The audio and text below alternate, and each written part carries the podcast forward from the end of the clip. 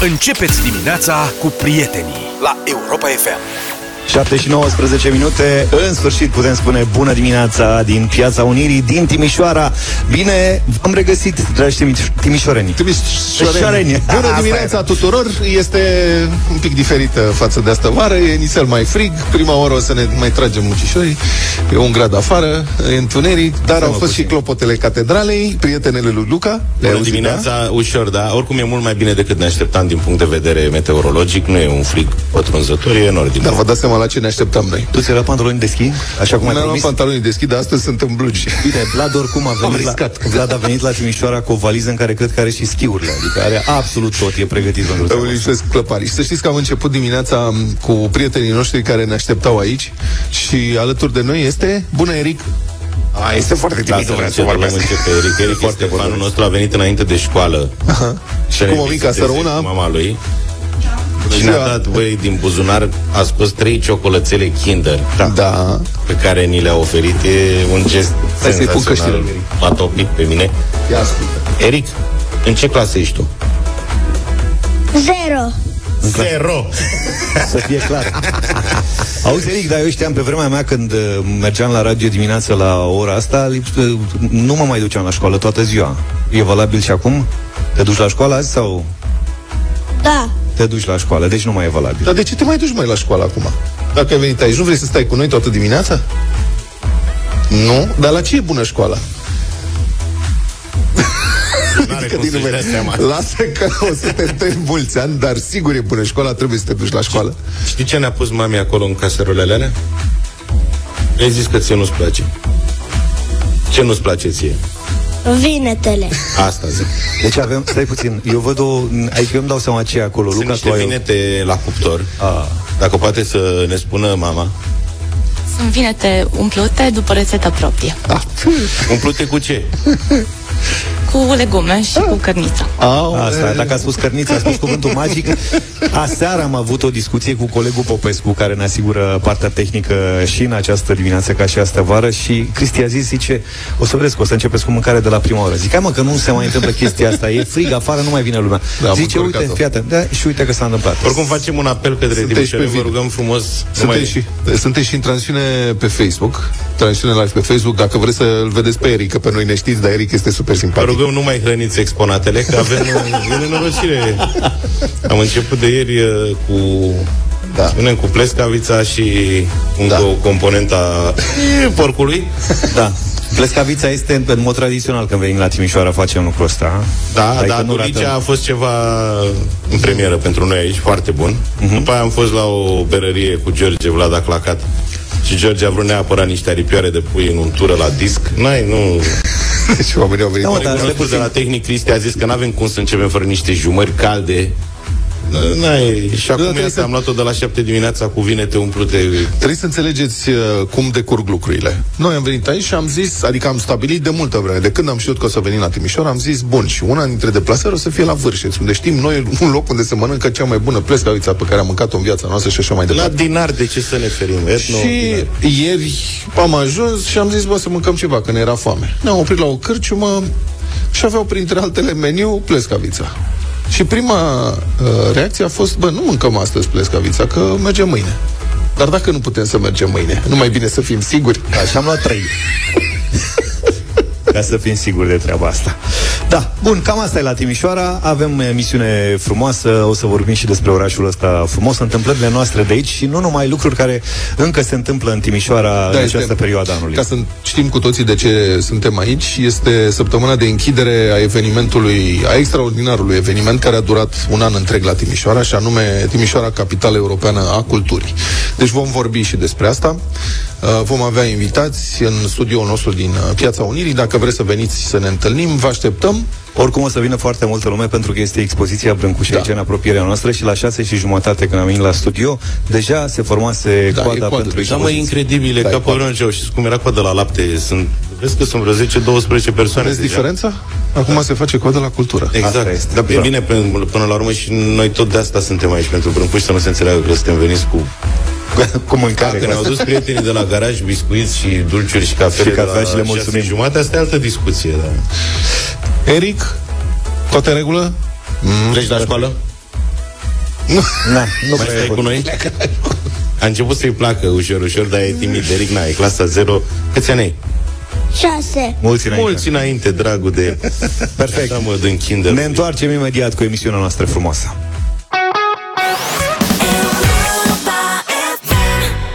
Știm că cel mai mult și cel mai mult de sărbători vă plac vizitele, fie că sunteți gazde, fie în calitate de oaspeți. Carrefour România, retailerul preferat de români ca destinație pentru cumpărăturile de Crăciun, deschide conversația despre gazde și musafiri. Suntem pregătiți pentru încă 18 zile cu extra magie, extra oferte și extra inspirație. În această perioadă, nu doar pe Moș Crăciun îl așteptăm cu prăjituri și lapte, poate și Moș Nicolae obosit și merită niște fursecuri delicioase cu unt, brandul Carrefour Extra și care se topesc în gură. Cea mai inspirată gustare pentru musafirii care vin în vizită în zilele regi sau pentru colindătorii din ajun de Crăciun. Poftă bună! Am venit și cu muzica la Timișoara, o să vedeți, o să avem și foarte multă muzică în programul nostru. 7 și 34 de minute. Elevii români au obținut cele mai proaste rezultate la testele PISA din Uniunea Europeană, cu excepția celor din Bulgaria. Noroc cu bulgarii, frățiorii noștri. Întotdeauna ne scot bulgarii la treburi de genul ăsta Da. când uh, vorbim de Măcar ultimul atât. loc. Eu câteodată mă înspăimânt când mă gândesc la bulgari. Pe bune că să mergem sub noi la toate alea, adică... Da. Doar 2, între 2 și 4% dintre elevii români au performanțe de nivel înalt. 42% nu înțeleg ceea ce citesc. 42% nu înțeleg ceea ce citesc. 49% au cunoștință de matematică atât de slabe încât nu pot face, de exemplu, conversia prețurilor într-o altă monedă. Ma. Asta e chiar surprinzător, adică dacă nu știi să faci nici măcar schimbul euro-lei sau lei-euro, Da, eu a- de asta nu te cred. poți aștepta să faci Asta ne viață. bazăm, da. Da. Asta nu cred, jur, dar e că nu face ecuații alea, pot să înțeleg, dar asta că nu știu să schimb euro în lei, O să vreau să o văd și pe asta. Îți dau acum să Poate la vezi, ce, clasele mici. să vezi ce înseamnă... Nu, nu, nu este vorba de clasele mici, că asta se face acum, că mi-ai deschis subiectul ăsta, uite. Uh, este vorba de elevi înscriși în clasa 9 mm. mulți dintre ei majoritatea. Clasa 7 a 1%, clasa 8 a 11%, clasa 9 a 71% și clasa 10 a 17%. Așa se face Uh, vorbim imediat și despre testele PISA propriu-zise. Uh-huh. De situația este așa, elevii români au obținut 428 de puncte la toate cele trei categorii, matematică, citire și științe. Spre comparație, media OECD este de aproape 470, deci suntem sub medie. Rezultatele medii pentru această ediție au fost foarte asemănătoare cu cele din 2018 și, după cum am verificat, la f- foarte asemănătoare cu rezultatele în general ale României. Deci uh-huh. este o băltire aici. Nu sunt îmbunătățiri sau scăderi la lectură, la științe. E o mediocritate persistentă, mă rog, nu vi le mai dau pe toate, e nasol de tot, dar cumva ministrul educației consideră că acest dezastru e un succes.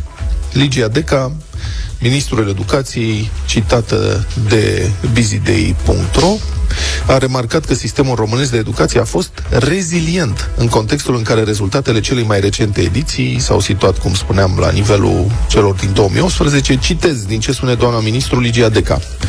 Țara noastră a reușit, prin ansamblul măsurilor luate, să limiteze efectele pandemiei. Meritul principal le revine profesorilor, elevilor și părinților care în acea perioadă au depus toate eforturile necesare pentru ca elevii bla bla bla. Deci niște sfărăieli și niște ditirambi pentru un rezultat care este o consolidare a mediocrității. Dar e, e cumva în stilul nostru Incredibil. clasic românesc, să acoperim da. un pic orice Deci cum e necaz. posibil? Da, suntem... Să vedem partea plină a paharului. Cei mai vai de capul nostru, ultimele găini din poiată noi și bulgarii și ministrul educației felicită uh, profesorii și elevii și părinții. Și ca să înțelegeți cum stăm, PISA 2006, locul 47 din 57, PISA 2009, locul 49 din 65, PISA 2012, locul 45 din 65, 2015, locul 48, 2018, locul 47, 2022, locul 45. Suntem constanți măcar. Am urcat două locuri, vezi. Da, deci acolo suntem. Da. Da, mă, eram Hai 49, să- acum suntem 47, deci e normal să fii optimist. Bun, Da, e, o, e o temă de... Am vrea să vorbim. Aș vrea să ne sune dimineața asta, vă rog, adică rugămintea noastră este să ne sune profesorii, învățătorii 0372069599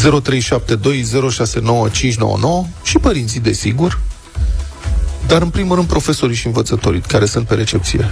Oameni buni, sunați-ne, vă rugăm, la 0372 069 599 și explicați-ne să înțelegem și noi, toți cei care suntem pe frecvență, ce Dumnezeului se întâmplă în învățământul românesc, preuniversitar, învățământul gimnazial și lice- liceal.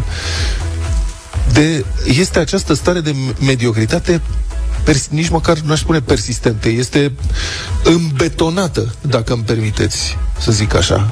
Practic nu se clintește nimic. De ani și ani de zile, tot acolo suntem.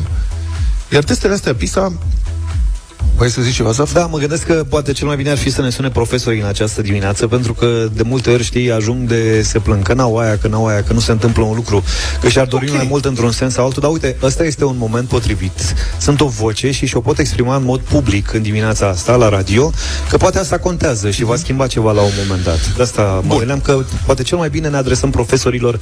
Ei ar trebui să știe cel mai bine cum stau lucrurile în momentul ăsta și ce ar putea fi schimbat. Cei mai mulți dintre noi nu știm cum arată aceste teste PISA. Puteți să dați fiecare dintre voi o căutare pe Google, pe părințiicerschimbare.ro este exemplificat uh, un astfel de test. Pe scurt, de exemplu, la uh, uh, la testul scris-citit este în felul următor. Se dă un text în cazul acesta este un text despre valoarea nutritivă a laptelui. E un text de, ce să spun, cred că are 200 de cuvinte maximum produsele lactate nu și conțin nutrienți esențial, bla bla, calciu, consumul de produse lactate conduce la scăderea, așa, profesorul cu tare zice nu știu ce, și după aceea se pun diverse întrebări. Adică, în conformitate cu acest articol, care dintre afirmațiile de mai jos este acceptat atât de specialiști cât și de organizațiile de referință din domeniul medical? De exemplu, în acest caz, uh-huh. consumul de lapte și de produse de lactate produce obezitate. Sau, laptele este o bună sursă de vitamine și minerale esențiale. Sau, laptele conține mai multe vitamine decât minerale. Sau, a patra variantă, consumul de lapte reprezintă una dintre principalele cauze ale osteoporozei. Mamă. Dacă ai citit, ăsta este nivelul, stai puțin, ăsta este nivelul de dificultate 1 din uh, 3, nu, din 5. La nivelul de dificultate 5 îți dă același text sau un text asemănător în care trebuie să uh, înțelegi care dintre afirmațiile pe care ți le propune testul este o opinie sau un fapt. Deci, citirea textului și înțelegerea lui îți permite să-ți dai seama care dintre afirmațiile pe care ți le propune uh, testul, examenul respectiv, este opinia cuiva sau un fapt prezentat ca atare în articol? Adică ceva mai simplu nu există. Să știi că lui, Lu- lui, lui Luca a fost frică să nu-l întreb care e opinie și care e fapt. După mine mă tulbura aia cu schimbul valutar. Vă spun, dacă copiii noștri nu se vor descurca nici cu schimbul valutar, atunci e o tragedie. Hai să facem așa. Ne întâlnim la 0372069599. Te sunați și chiar dacă suntem la Timișoara, intrăm în direct și vorbim pe tema asta. Da. De ce credeți că învățământul nostru are rezultate atât de proaste? Și ce e de făcut? Așteptăm, cum spuneam, profesorii și învățătorii.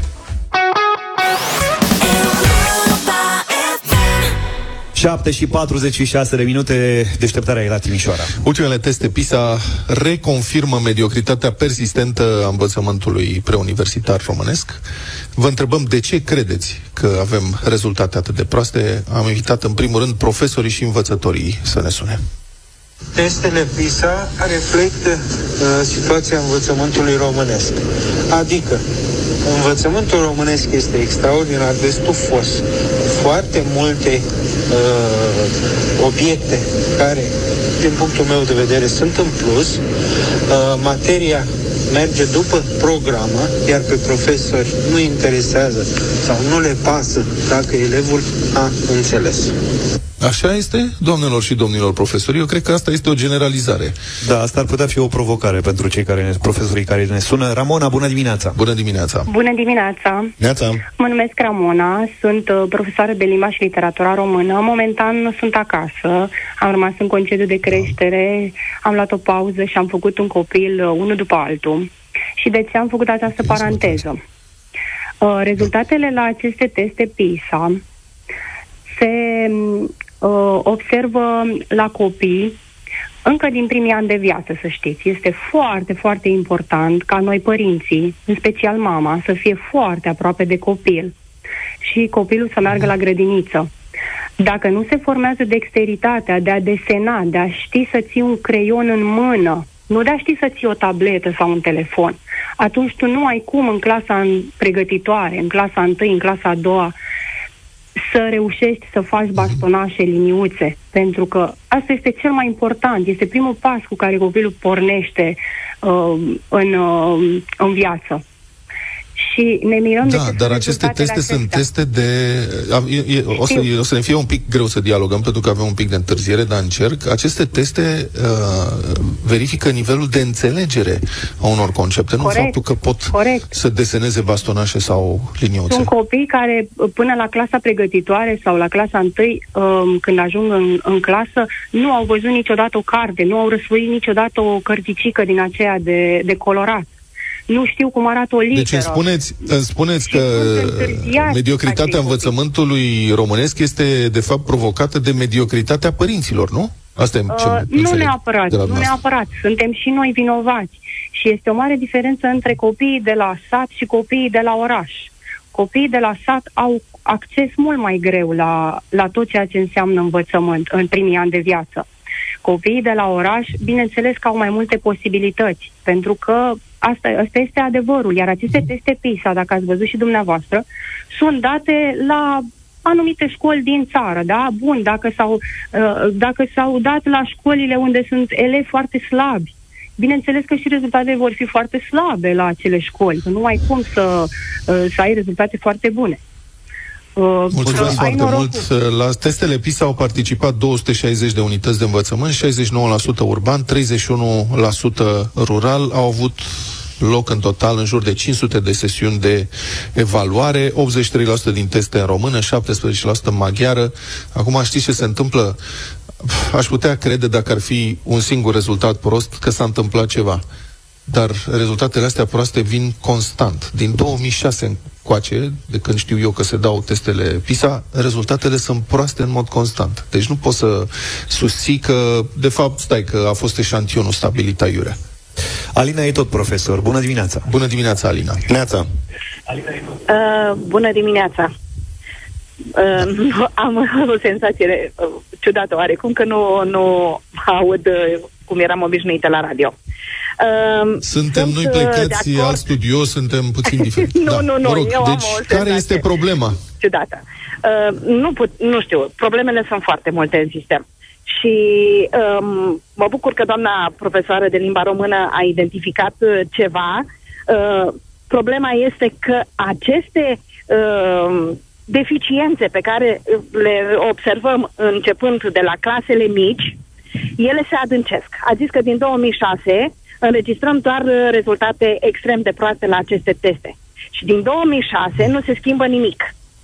Uh, din păcate, uh, stăm foarte bine la un alt capitol al testelor PISA, la cel al deprinderilor de a utiliza tehnica. În învățământ au început să se pune foarte mult accent pe programe, pe IT, pe uh, să-l facem pe copil să înțeleagă m- mult mai ușor materia și să fie atractivă, să o, să o învețe oarecum. Pro, uh, dar aceste teste PISA măsoară nivelul nostru de a înțelegere de a înțelege un text, de a înțelege uh, mai multe probleme. Mm, Nu știu, trebuie schimbat și revenit la carte, la a citi mai mult, la a înțelege, la a dezbate. Nu trebuie să facem chiar toată materia dacă nu ne permite. Copilul trebuie să înțeleagă ceva. Degeaba trec eu Mulțumim, la vodă prin mulțumim, lobără prin Alina. toată materia, dacă el nu înțelege nici primele două, trei lecții sau primele două, trei teme. Alina, din îți, mul- îți mulțumim pentru opinia ta. Cred că ar, ar fi bine să stăm de vorbă și cu un părinte, să vedem și în partea cealaltă cum se văd uh, lucrurile. Ne-a sunat Emilia. Bună dimineața! Bună dimineața! Bună dimineața! Bună dimineața! Eu vreau să spun că sunt de acord cu ultima doamnă profesoară care a spus că tehnologie poate învață ei și acasă, că toată ziua sunt pe telefon. Ar trebui să ne reîntoarcem la biblioteci. Am fost cu copilul într-o bibliotecă, era goală, de școală altfel și săptămâna altfel. Adică să vedem ce nu merge bine. Iar dacă avem un ministru care spune că uh, e, suntem constanți, deci ea vede partea bună, că suntem constanți, dar constanți în prostie, deci asta ne arată clar în ce situație ne aflăm. Hai să nu zicem de copiii de la țară care nu pot să ajungă, de profesorii care nu au cu ce să lucreze de multe ori. Dar dacă avem un ministru care spune, "A, e minunat, noi suntem constanți, suntem ca în 2008, suntem constanți. Dacă nu vezi că ai fost pe ultimul loc, adică constanți în uh, mediocritate, Și aici s-a terminat. Ce Da. să mai Aș vrea să comentăm? fac o... Mulțumesc mult pentru intervenție. Aș vrea să fac o precizare apropo de uh, ce spunea ascultătoarea noastră de mai devreme, Alina, că stăm bine la științe în privința asta. Am căutat datele. Să știți că scorul este la fel de prost la toate cele trei capitole. Testele PISA se dau la matematică, la citire, mă rog, scris și citit, și la științe. Și peste tot suntem sub media OECD. Este, e adevărat că la matematici suntem cel mai rău din punctul ăsta de vedere. Deci nu e vreun capitol la care să zici că stăm mai bine. A, pe copiii români înțeleg bine științe și da... Și nu se- merge cu nu, cititul. peste tot e la fel de prost, de fapt. Mai avem fix un minut, Adrian e și el profesor. Bună dimineața, Adrian. Neața. Bună dimineața! Ha, din păcate, da, Bună dimineața. suntem într-o mediocritate constantă din care nu vom mai scăpa cel puțin în următorii 30-40 de ani. Nu vom scăpa. Ah, tot sistemul este praf, din păcate, începând cu ceea ce înseamnă abilitățile pe care le au unii profesori, cât și cu modul în care unii ajung profesori și ajung să fie titulari cum ajung, cum nu ajung, dar fără niciun rezultat notabil. Lipsă de interes există și din partea părinților, și din partea profesorilor, și din partea inspectoratelor, unde tot ce este important este să facem hârtii. Pentru că cu asta ne acoperim în orice situație. Din păcate, Mulțumesc foarte mult pentru, și pentru această intervenție. Vă mulțumesc uh, tuturor. Mie mi se pare înspăimântătoare lipsa de viziune a conducătorilor noștri, care ar trebui să inițieze și să urmărească și să susțină o reformă profundă în acest domeniu, care ar trebui să dureze ani de zile. Uh, Avem politicieni care uh, conduc cu ochii pe bara din față. N-au niciun strop de viziune, se gândesc numai la ziua de mâine, nu reușesc să facă un plan pe o lună, un an înainte, decât atunci când vine vorba de alegeri, de alegerile la care ei vor participa. Iar pe termen lung, această mediocritate uh, eu cred că această mediocritate o să ucidă România, pentru că țara devine din ce în ce mai puțin competitivă în, com- în, în cursa uh, în- la care participă alături de o mulțime de alte țări în jurul nostru care sunt din ce în ce mai competitive. Bye. Dragostea din Tei și Ozon 8 și 9 minute Bună dimineața, suntem în Piața Unirii din uh, Timișoara Și să știți că dacă mai ratăm uh, momente, intrări și lucruri de genul ăsta Este pentru că în studio se dezvoltă tot soiul de discuții legate de Timișoara Da, da. E adevărat, gastronomice, dar de Timișoara Și nu numai. Uite. Și ne oprim din când în când pentru că vin timișoreni și vor să ne salute și ne distrag atenția. Dan a scris la prins în offside pe Luca Dane, nu m-au lăsat în offside, nu m-au prins în offside. A ieșit apărarea. Da, dar să știți că o să iasă poze și discuții frumoase uh, pe tema asta. Ne place foarte mult acest oraș și oricum se spune despre Timișoara că este orașul în care fiecare piatră are o poveste. Exprimarea este perfect valabilă. Dacă ne raportăm, de exemplu, și la locul în care suntem noi acum, în Piața Unirii, una dintre cele mai frumoase. Uh, aceasta este cea mai veche piața orașului. Primele clădiri de aici au început să fie înălțate în prima jumătate a anilor 1700, după ce Timișoara a fost eliberată de sub ocupație otomană de către Eugeniu de Savoia.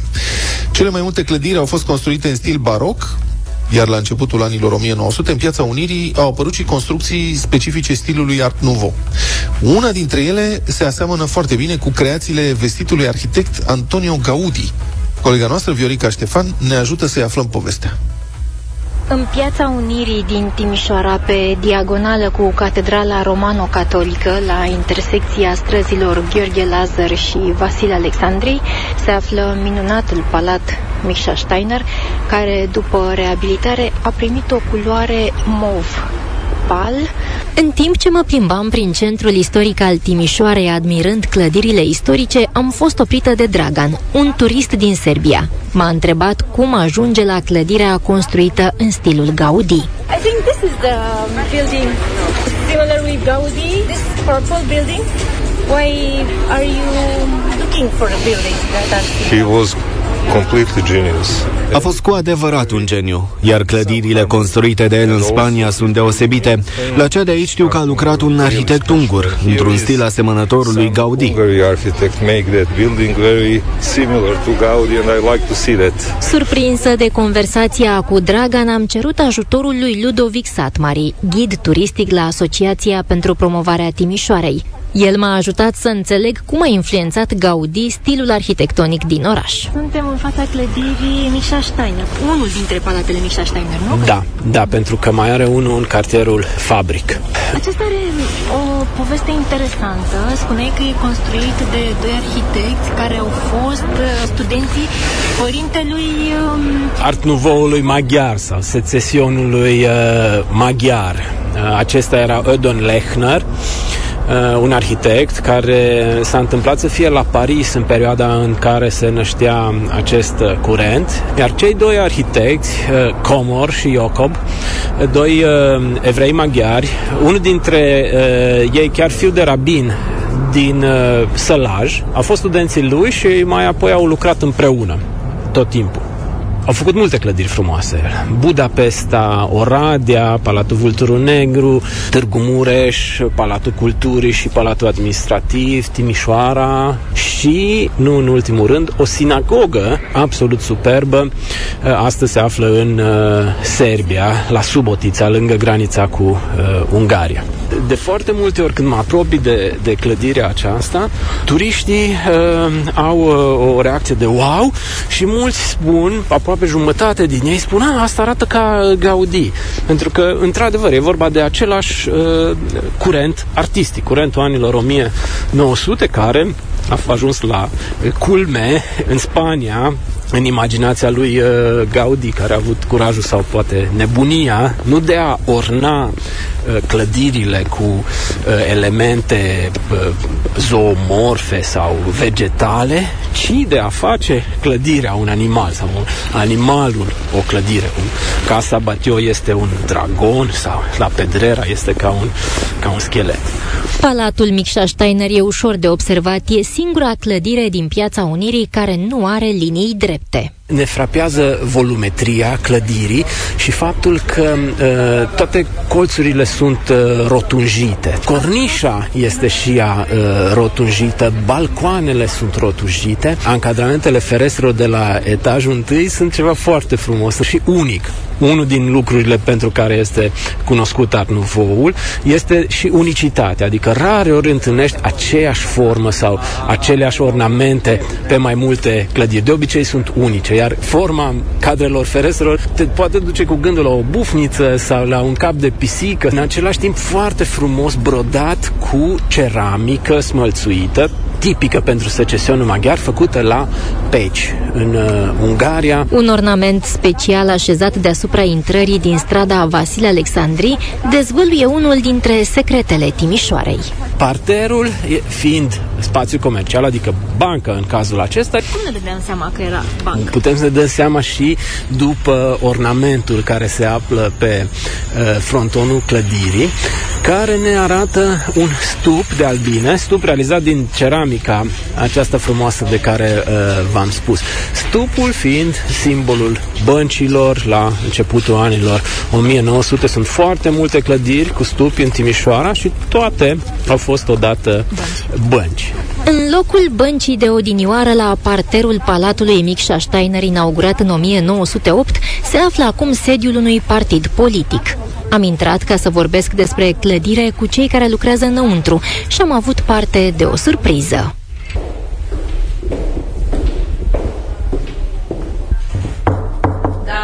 Bună ziua! Bună ziua! Viorica Ștefan este numele meu, sunt de la Radio Europa FM.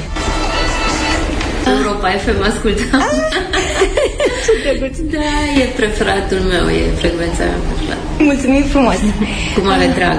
Despre clădire. Preferata mea și mi se pare că are influență de la Gaudi, așa, așa am văzut-o după ce a fost renovată, abia am realizat chestia asta culorile folosite și, nu știu, stucaturile pe aici, pe acolo, parcă aduc către Barcelona puțin.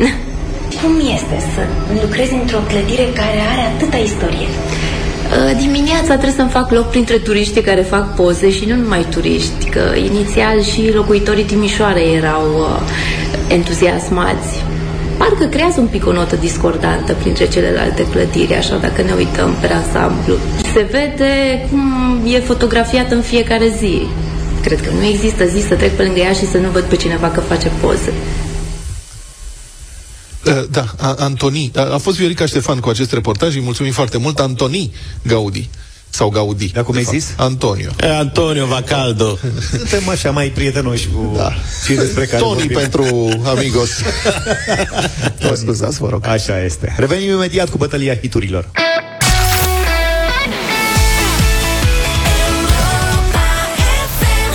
Astăzi de la 1 și un sfert, în direct din Timișoara, alături de profi la Europa FM, Cătălin Striblea invită România la o discuție despre copii, sănătate și mai ales despre șansa la viață plecând de la proiectul de a construi de la zero o nouă secție de terapie intensivă pentru nou-născuți la spitalul din Târgu Mureș. În România există o singură secție cu infrastructură de top la Spitalul Marie Curie din București, cea construită de Asociația Inima Copiilor. Secția de la Târgu Mureș ar urma să fie a doua de acest fel din țară și este mare, mare nevoie de ea. Iar Profi susține proiectul cu bugetul echivalent construirii și donării unuia dintre cele 27 de saloane ale secției de terapie intensivă.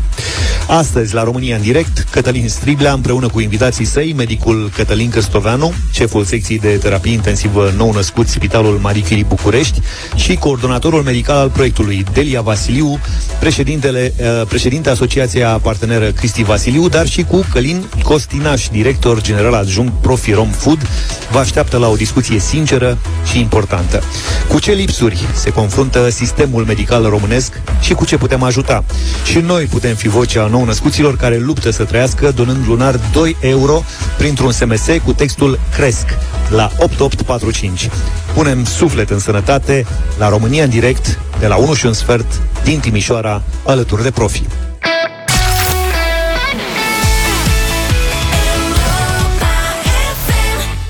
8 și 24 de minute Avem bătălia hiturilor în direct de la Timișoara V-am spus că o să avem multă muzică și astăzi am venit cu piesele după noi Da.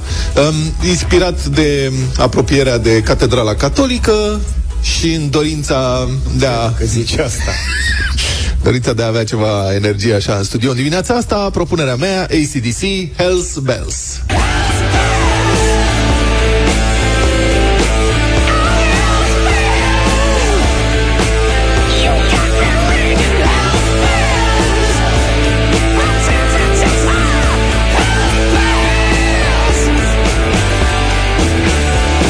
Să merge pe rock în dimineața asta dacă tu ai propus ACDC, eu mă duc și mai departe. Muzică bună astăzi de la Led Zeppelin.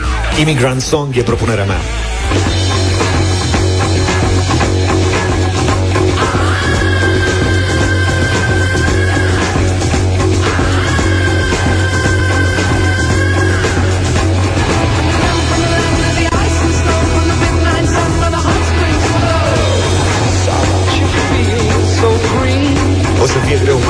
Are și Luca o propunere.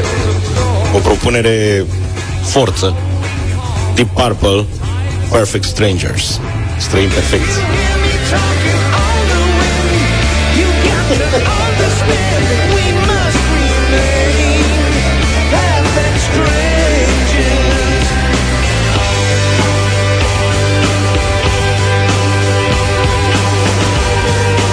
Îmi cer eu scuze diocezei Timișoara, n-are treabă, adică n-a, e doar Auzi? o lansare, nu... Da, măcar uh, 0372069599 Sunați-ne și intrăm în direct Măcar ai ascultat piesa înainte să o propui? Dar îmi place, am mai și propus-o și altă dată. A, da? Fără succes, da. Deci o știai da de acum atunci? sunt sigur că la Timișoara vor merge altfel lucruri. Nu știu ce să zic, hai să vorbim, uite, George e cu noi, bună dimineața Neața Vă salut băieți cu respect Și eu și colegul meu Nicolae O să votăm A cât de cât Super piesa Mulțumim foarte frumos. Deci, foarte bună alegere, perfectă. Nici o surpriză Puteți măcar să votați unul ceva, altul altceva. Da Paul, bună dimineața Salut, Paul. Bună dimineața, simpaticilor, vă salutăm de la Motru. AC, Salut! Vă mulțumim foarte frumos. Da, și mai vorbim și cu Alina Că după aia cred că închidem Nu închide nimeni. E, nu, Alina Bună, Alina. Neața Bună dimineața, Alina, sunt din Timișoara. dimineața asta votez pe Păi, unde și te-am ACDC. găsit? Bine ați ACDC, venit. mulțumim foarte frumos. Te așteptăm la studio, te așteptăm la studio din Piața Unirii. Hai să ascultăm atunci ACDC. Te așteaptă Vlad. Hells Bells.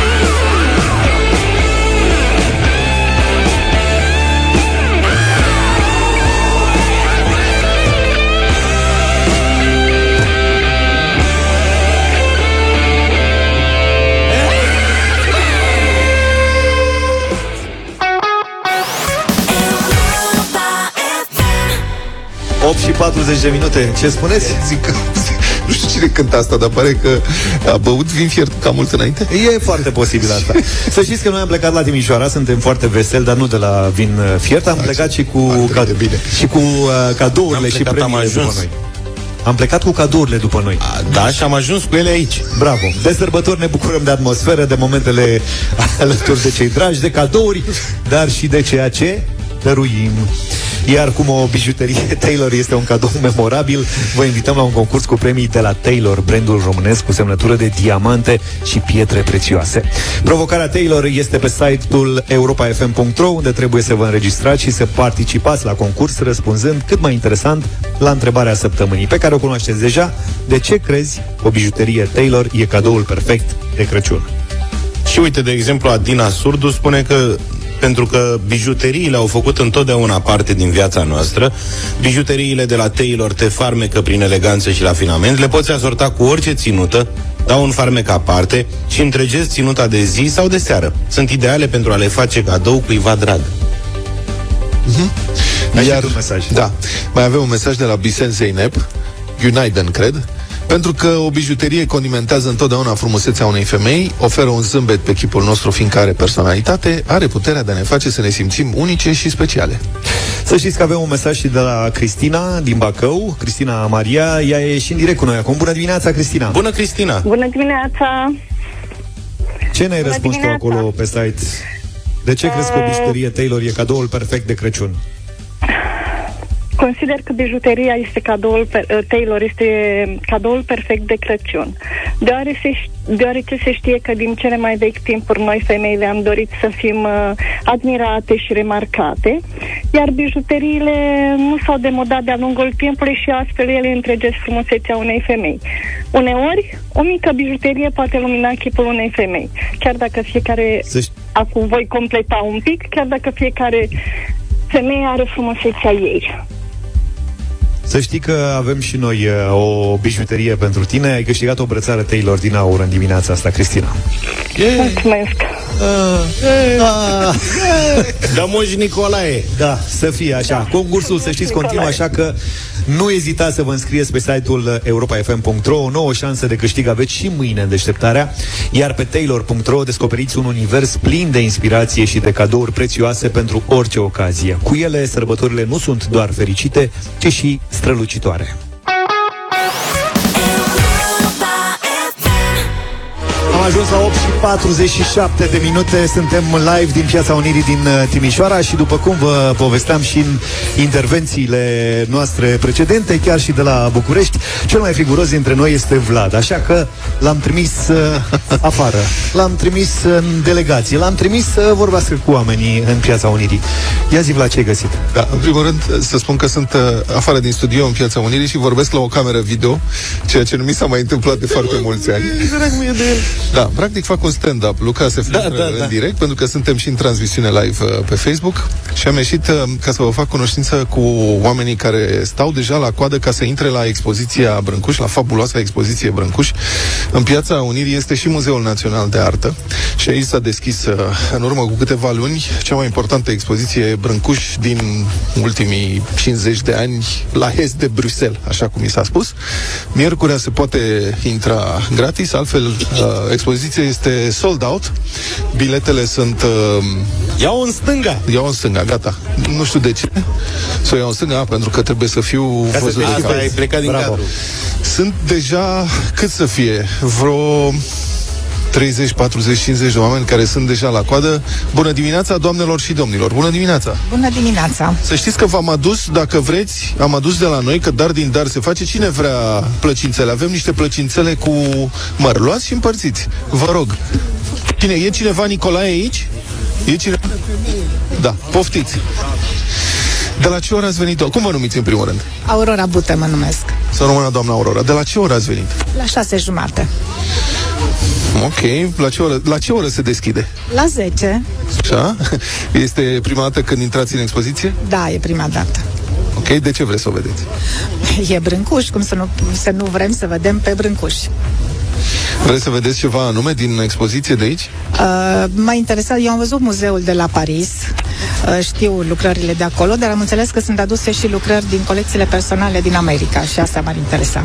Da, și numai și din uh, câteva muzee sunt niște piese absolut excepționale. De la Paris o să vedeți uh, uh, totemul, mă rog, piatra de hotar, cum îi spune, care este foarte bine pusă în valoare. Vă zic așa câteva lucruri, dar um, aveți o... Acu- sunt uh, mai multe domnișoare Pogani, Pasărea Maestră, Zborul și așa mai departe.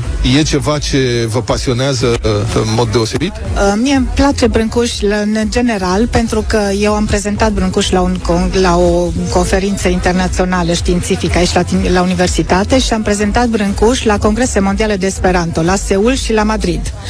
Și spre surprinderea mea, când am întrebat în sală dacă cineva a auzit despre Brâncuș, au ridicat mâna, deci Brâncuș e cunoscut și în Corea de Sud, e cunoscut și la Madrid. Uh, îmi place Brâncuș pentru că exprimă ideea. Eu sunt uh, matematician de meserie și îmi plac ideile. Uh, îmi place că a sculptat ideea, motiv pentru care s-a despărțit și de Roden, iar Măiastra este e cauza acelui celebru proces cu America, care l-a propulsat în America. Deci aș vrea să văd, nu știu dacă e Măiastra aici, dar sper să o văd. Este, este. Spuneți-mi, vorbiți uh, Esperanto? Da, vorbesc Esperanto. Puteți să spuneți în Esperanto Ascult Europa FM? Din păcate nu ascult, dar în Esperanto pot să spun mi-auscultas Europo FM. Mi-auscultas Europa FM. Și cum se spune în Esperanto? Mulțumesc. Dankon. Dancon Aurora. Mulțumesc foarte mult. Mamă, cât de tare. Vlad, vino și da. la capătul cozii să vedem Gata. și oamenii care au 80 de persoane în față cum o văd. Tocmai trece o pisică pe aici, stai puțin ca un Da, pic de da, treabă. da. Vino cu ce Lasă ce pisica, frumos Vlad, ești. Nu lasă mă pot pisica. opri dacă văd o pisică, trebuie să o mângâi. Luca mă cheamă la capătul cozii. Da, te chemăm la cadru, Vlad, cum era odată în televiziune. Da. Uite, amigos, vine Vlad, uite-le, cu geacă roșie, băiatul cu geacă Vreau roșie. să știu de la Luca, deci nu știu dacă mai avem timp să mai stăm de vorbă cu oamenii sau... Da, mai avem vreo două minute și jumătate. Bună ziua! Bună ziua! Vreți să vorbiți? Sunteți în direct la Europa FM. Vă e frică? De ce vă e frică? Ia ziceți, cum vă cheamă? Ciprian. Ciprian. Și Bujor. Aha. E prima dată la expoziția asta. Nu, sunt de al casei. Aha. Sunt Ce de înseamnă? al casei. Ce înseamnă de alcasia? ziceți? Ce faceți aici? Sunt analist. Ok, ați văzut expoziția din interior pentru, Exact. pentru employați. Există ceva? Ce v-a plăcut? Uh, totul e... Una dintre piese v-a impresionat cel mai mult? Maestra, care o vedeți și aici, e din colecția Peggy Guggenheim. Cea de acolo, de fapt, cea din ultima piesă este prima oară ieșită din uh, Centru Pompidou. N-a mai ieșit niciodată din Centru Pompidou. E prima Piatra de hotar. Da, Piatra de Hotar a ieșit prima oară din Centru Pompidou. Suntem mândri că a ajuns la noi. Lucrați aici, sunteți angajat aici. Ați văzut vreodată așa un aflux uh, de oameni, de vizitatori la muzeu? Niciodată, nu. Stai un pic, deci dumneavoastră lucrați aici, da. ați văzut-o și acum ați vrut să vedeți și cum e la coadă sau care e ideea? Nu, nu, eu acum am ajuns la Intră Ah, pe eu am partea crezut că sunteți cealaltă. la coadă și zic, uite omul vrea să testeze... Acum am ajuns la serviciu. Am înțeles. Să rămână, de la ce oră ați venit, doamna? De 10 minute am 10 minute, sunteți norocoasă? Mm? Așa zic. În grupe de câte persoane se intră, știți? Știu, E prima dată când intrați în expoziție, nu? Aveți ceva ce vreți să vedeți în mod excepțional? vreau să le văd pe toate. Mulțumesc foarte O mult! să las și eu o sacoșă aici, se poate? Vă rog că mai am o oră de emisie și vin. Mulțumim foarte mult tuturor! Da, Expoziția mulțumim. este, uh, expoziția Brâncuș uh, mai ține câteva luni, se va închide spre deosebire de uh, festivitățile, uh, mă rog, de anul, de anul în care uh, Timișoara este capitală culturală eu- a Europei, europeană.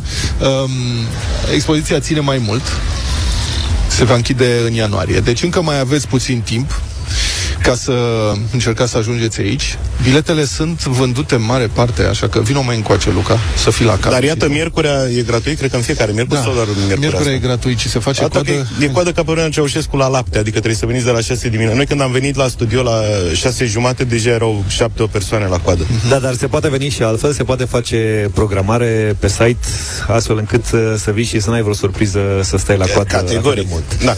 Bine, băieți, vă mulțumim tare mult. Dacă, n-ați, dacă vă place afară, eu zic să rămâneți acolo. Nu sunt foarte multe grade cu plus. Dacă nu, vă aștept în uh, studio aici, în studioul nostru din Piața Unii din Timișoara. Avem știri peste 5-6 minute și revenim după.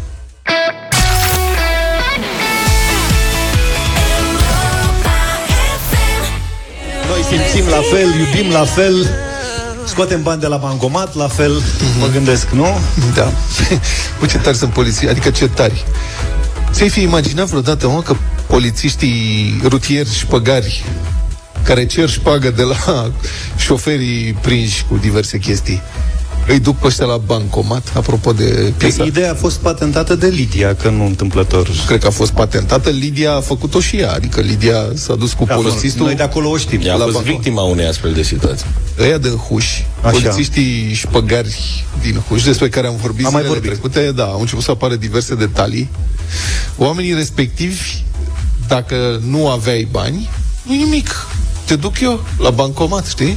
Și duceau la bancomat, mă, și pe șoferii pe care, vă reamintesc cum îi făceau să ajungă în situația asta, aveau doi complici care mergeau încet pe drum, în zone cu linie continuă, Dublă continuă. și forțau să depășească. Și când depășeau, îi trăgeau pe dreapta și spunea, "A, nasol, trebuie să... și să șpagă. Păi n-am bani la mine. Nu nimic, mergem la bancomat.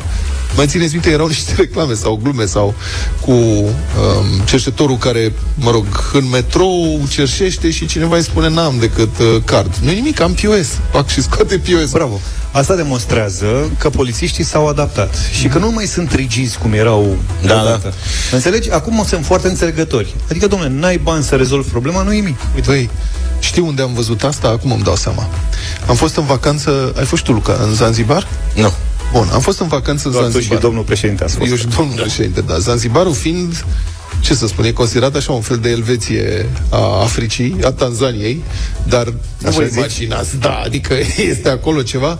Bun, și acolo există, din loc în loc, pe drumurile lor, filtre de poliție, în sensul că este un butoi cu ciment pus în mijlocul drumului și, în n-ai pe unde butoiul să ăla cu ciment este înfiptă cumva o, un par pe care îl dau deoparte sau nu polițiștii. Și șpaga la polițiști acolo se dă, au ei un sistem de ăsta de plăți instant în Africa, înțeleg că este foarte popular, prin telefon, prin numărul de telefon. Uh-huh. Și polițistul îți dă numărul de telefon și tu îi dai șpaga ca el să nu să nu stea cu cash la Civilizat. el, să nu aibă probleme, că se întâlnește cu alții. Deci totul este super civilizat, organizat. Așa și la noi. Ăștia de la Huși îi duceau la bancomat. Puteau să ia pe Revolut banii, plăți instant, nu? E, nu s-au gândit, dar uite că e, acum dacă ascultă Europa FM, mă gândesc că Da. Deci, în perioada asta monitorizată de ofițerii anticorupție, polițiștii de la Huș, 8, au fost surprinși luând mite de peste 130 de ori. Și uh, treaba mergea de bine încât un polițist de la frontieră a aflat și se dădea și el de la rutieră ca să participe. Vorbesc serios. Este incredibil, băi, incredibil. Hai mă, mă bag și eu cu voi. e foarte bună asta. Înțelegi? Da, pe bune. Al, a, s-a aflat de asemenea că polițiștii ieșeau chiar și în timpul liber la amendat șoferi. Adică și, și să dau două. Făceau ore amenzi. suplimentare. Erau- Orele suplimentare trebuie și ele plătite. Bănuiesc Dedicați că statul profesii. român nu are, exact, nu are bani să susțină toate aceste Vai de acțiuni. capul meu. Pe de altă parte, uite, se circula corect. Dacă intervenea poliția, bănuiesc că se circula corect. Da, făceau prevenție. Preve- era prevenția asta. Practic.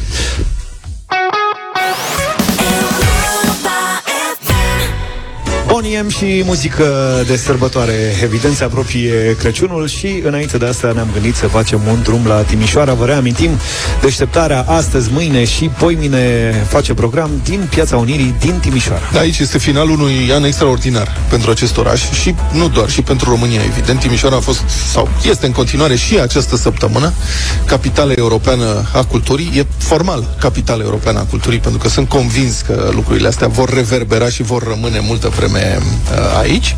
De-a lungul tuturor acestor luni, aici au avut loc uh, evenimente extraordinare care ar, au promovat uh, imaginea uh, României și a Timișoarei în toată lumea. E o investiție grozavă în notorietate și o demonstrație a faptului, o confirmare a faptului că, uite, se poate întâmpla, se poate atinge excelența. În studio alături de noi este Ramona Lașco David, coordonatoarea programului Timișoara 2023. Bună, Ramona! Bună dimineața! Bine ai venit, ești foarte pozitivă, foarte veselă, plină de energie. Cred că nici nu se putea altfel pentru un coordonator de programe al unui asemenea eveniment atât de important. De altfel, ești manager de proiecte culturale cu experiență și în Europa, Și în Asia, și în da? Asia, adică o mulțime de lucruri. Um, Acum că ne apropiem de finalul programului nostru de la Timișoara, aș vrea să um, tragi o concluzie. Cum a fost să contribui la materializarea unui proiect de o asemenea amploare aici, în România? Ce a mers bine? Unde a fost mai greu decât te-ai fi așteptat? Um, nu a fost uh, clar o, o misiune ușoară și cred că niciun program de capitală europeană a culturii uh, nu, nu pot să știi de la început uh, anvergura acestuia, felul în care publicul uh, va răspunde la, la evenimentele culturale care, care compun uh, programul, însă cred că în Timișoara efervescența orașului, b- numărul extraordinar de evenimente, peste 1500 de evenimente uh, culturale, au făcut uh, oamenii să înțeleagă că, de fapt, cultura nu este doar un cumul de evenimente. Cultura trebuie să fie un stil de viață. Ai spus că au fost 1500 de evenimente. Într-o vreme Europa FM organiza un concert vara live pe plajă. Erau, inițial a fost o singură zi, după care trei zile de concerte în care veneau mai multe trupe. Uh, era foarte multă muncă. În niciun caz, totuși, nu ne-am fi gândit la 1500 de evenimente de organizat în felul ăsta. Ce presupune? Cum poți face așa ceva de-a lungul unui an întreg? De ce ai nevoie?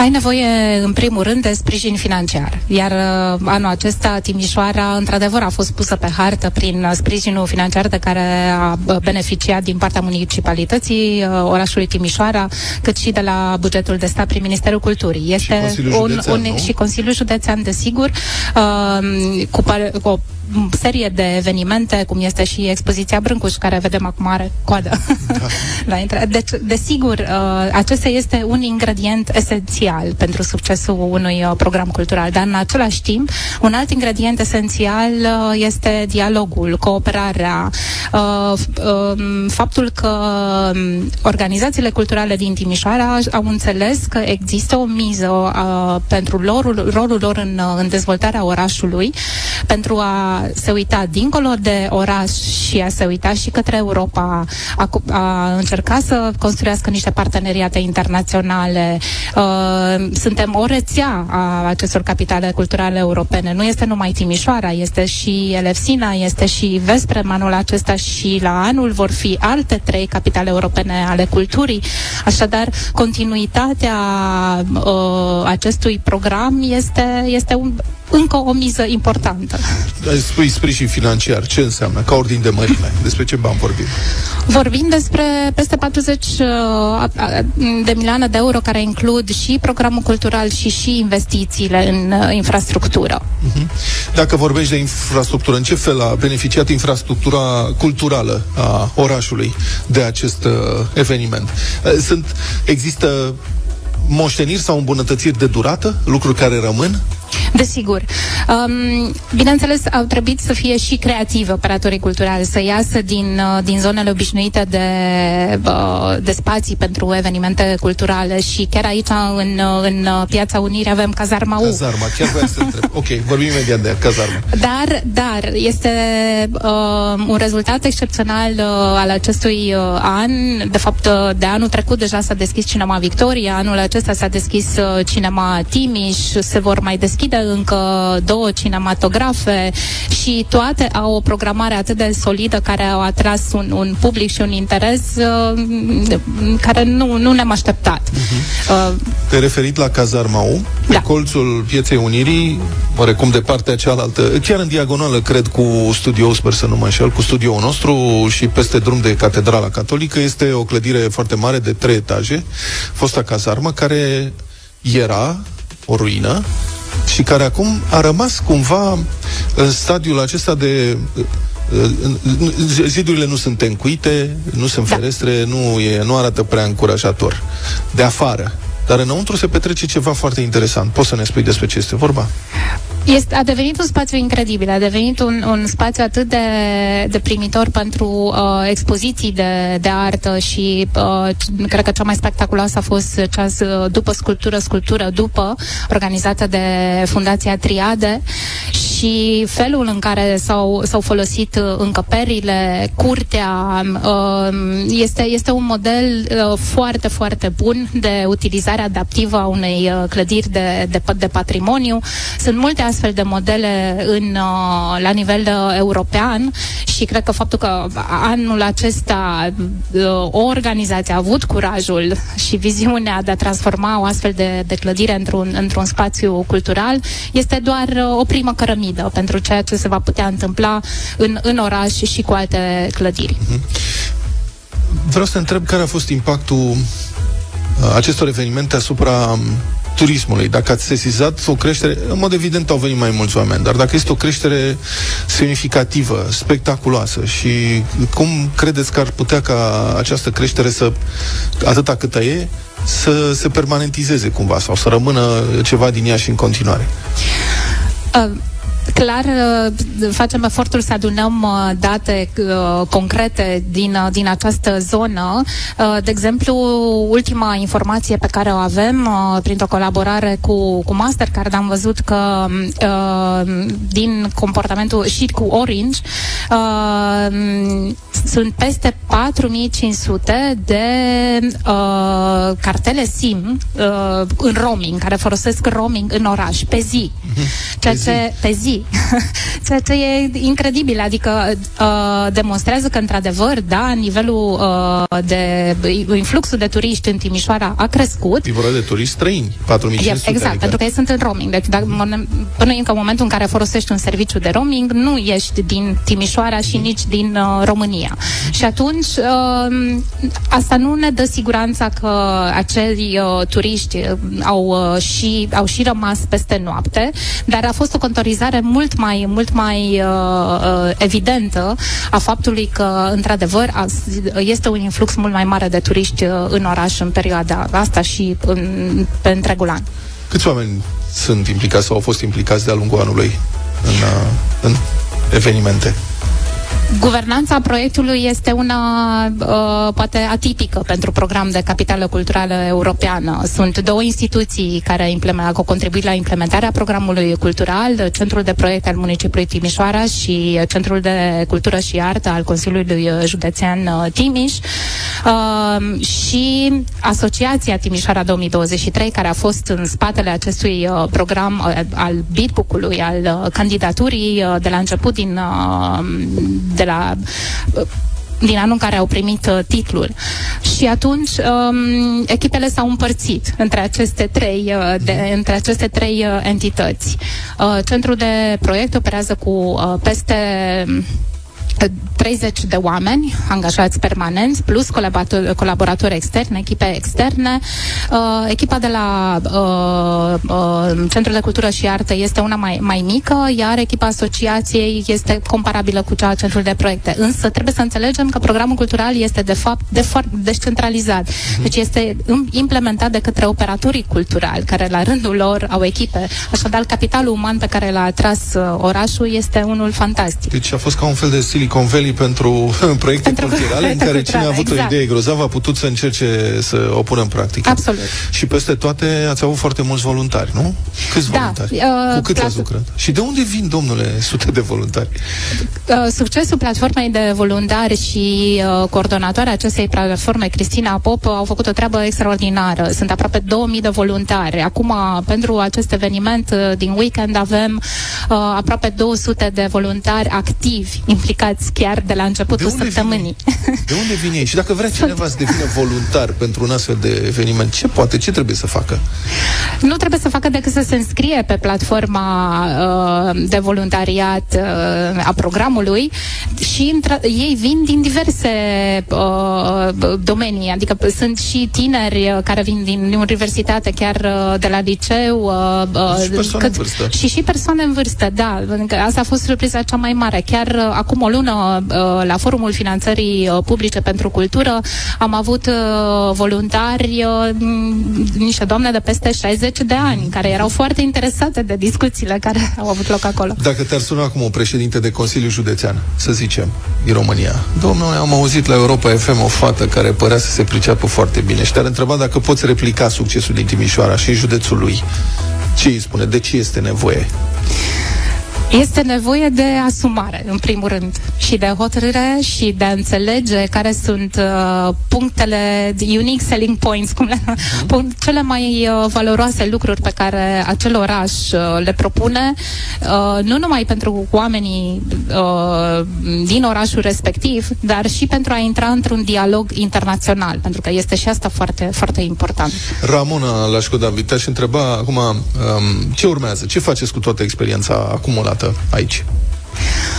Urmează multă muncă, în continuare. Nu, nu se oprește. Uh, sunt, sunt convinsă de acest uh, lucru. Uh, centrul de proiecte continuă, continuă munca pe care a făcut-o anul acesta și, uh, în special, platforma Power Station, cum o numim noi, este un program cent- central uh, care va continua să se axeze pe dezvoltarea capacității sectorului cultural din, uh, din Timișoara. Uh, Evenim, multe evenimente vor continua. Uh, avem chiar un nou program de finanțare care va fi o nouă linie de finanțare care va fi lansată, sperăm, până la sfârșitul anului, care va fi dedicată exact unor proiecte de care să adreseze zona aceasta de moștenire a programului cultural. A, de, sunt aproape 7 milioane de lei uh, care pot fi accesați. La fel și că Centrul de Cultură de, și Artă a Consiliului Județean și ei vor avea un, o linie, o nouă linie de finanțare în acest sens. Așadar, eu cred că efervescența de anul acesta va continua și la anul. Ramona Nașco David, coordonatoarea programului Timișoara 2023. Mulțumim foarte mult pentru toate explicațiile și pentru prezența în studioul nostru din Piața Unirii și sper să ne revedem cu bine și mult uh, noroc în continuare. Vă mulțumesc frumos!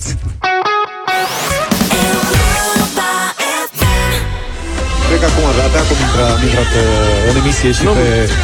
Și pe național, ca să zic așa, am fost local. Bine. Da, ia miră-te tu. Așadar, mă miram uh, și aveam o, o întrebare pentru comunitatea noastră numeroasă de vegani și vegetariani în mod special, dar și pentru publicul larg. Domne, deci am constatat de la niște prieteni care și-au cumpărat uh, noile telefoane iPhone Așa? că acum husa de protecție construită de Apple nu mai este din piele, Serios? Era foarte fain. ci este din materiale sustenabile. Așa. Și am Adică, o mat- stai nedumerire. puțin, materiale sustenabile, adică din plastic. Adică o porcărie. Derivate din plastic și petrol, da. cum ar veni. Așa. Da. Ce înseamnă sustenabil? E reciclat? Și... Nu știm. Ok, Mă scuze. rog, ar Așa. veni. nici nu mai Certe contează. că nu mai e din piele, pe motiv că să protejăm fauna. Și acum eu nu înțeleg. M-am și documentat puțin. Sunt Sunt curios. sacrificate spre consum câteva miliarde de uh, ovine, bovine și porci pe planeta asta, nu ce faceți cu pielea. Că noi carne o mâncăm oricum. Ce se întâmplă cu pielea? Că toată lumea e cu prosteala asta, cu piele ecologică, cu domne... De la Am porci observat ore- că și la mașini, la... De la canap- porci o rezolvăm ușor, că e șoriciu pe care îl terminăm repede. de la Alhalim și Da. de la vită și de la oi ce facem? Da, așa e, dreptate. Deci, Cumva. Nu se că întrebare. peste tot e asta cu domne, haide să nu mai fie, să folosim piele ecologică, e urât față de animale, ok, și cu aia ce facem? Le, le dăm foc? Ce, ce facem cu piele? Că nu mă pricep serios. Adevărul că nu Că mă de gândesc mâncat niciodată la oricum chestia mâncăm. asta. Poate că se cresc animale special pentru piele?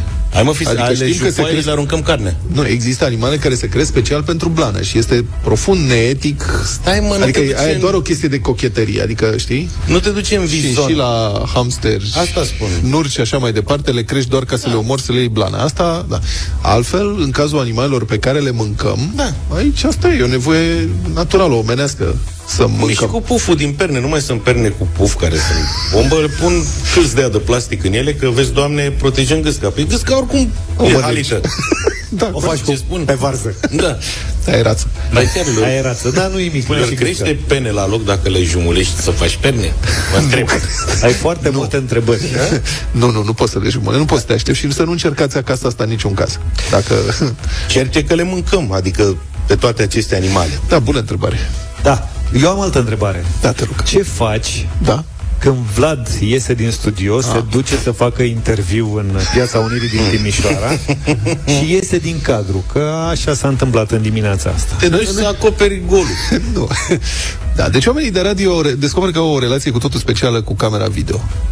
Uh, mai devreme când am Ai vorbit pierdut și tu relația că ai ieșit din cadru, așa.